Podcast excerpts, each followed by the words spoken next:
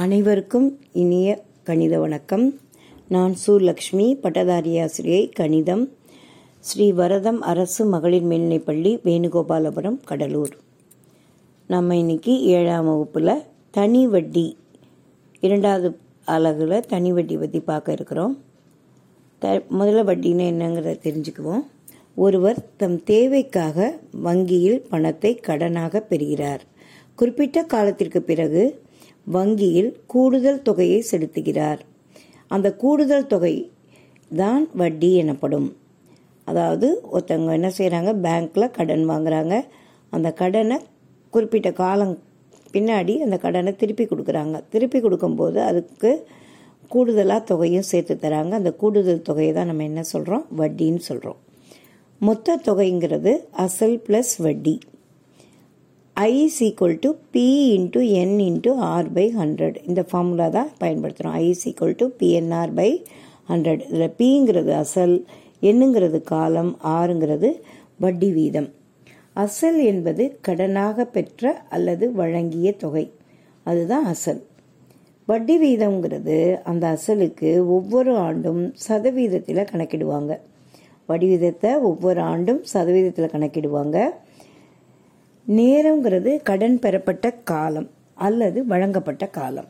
அதுதான் நேரம். மொத்த தொகைங்கிறது ஒரு குறிப்பிட்ட காலத்திற்கு பிறகு கடன் பெற்றவர் கடன் அளித்தவருக்கு திருப்பி தரும் தொகை. அதுதான் மொத்த தொகை. உதாரணமாக ஒரு கணக்கு பார்க்கலாம். ஒரு அசல் ஆண்டுக்கு பத்து சதவீதம் வட்டி விகிதத்தில் ஐந்து ஆண்டுகளில் ரூபாய் பத்தாயிரத்தி ஐம்பதாக உயர்த்துகிறது எனில் அசலை காண்க. அதாவது ஆண்டு ஆண்டுக்கு மொத்த தொகை வந்து பத்தாயிரத்தி ஐம்பது கிடைக்குது. ஐந்து ஆண்டுகள் கழித்து அந்த பணத்தை அவர் பெறுறாரு.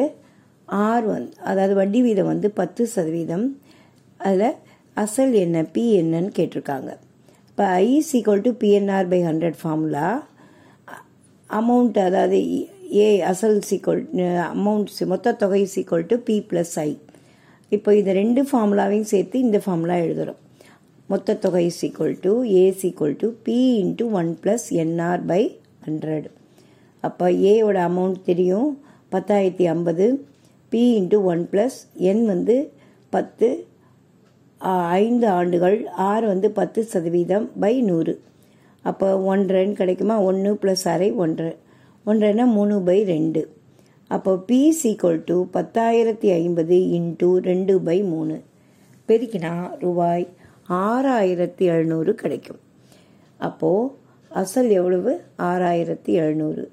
அதுதான் ஐந்து ஆண்டுகள் கழித்து பத்து சதவீத வட்டியில் பத்தாயிரத்தி ஐம்பது ரூபாயாக அவருக்கு கிடைக்கிறது. இதே மாதிரி பயிற்சியில் நிறைய கணக்குகள் இருக்குது அதை செய்து பாருங்கள் இதோட இந்த ரெண்டாவது சாப்டர் முடியுது. மூணாவது சாப்டர் அடுத்த வகுப்பில் பார்க்கலாம்.